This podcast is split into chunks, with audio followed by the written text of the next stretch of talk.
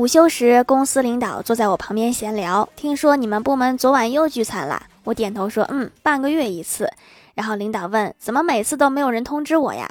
我说：“您是老板，我们就几个打工的。”然后领导接着问：“有我在，你们放不开吗？”我摇头。然后领导又问：“还是怕我聊工作呀？”我又摇头。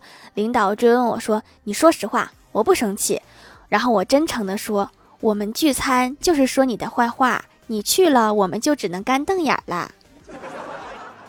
是你非要问的呀，不带生气的呀。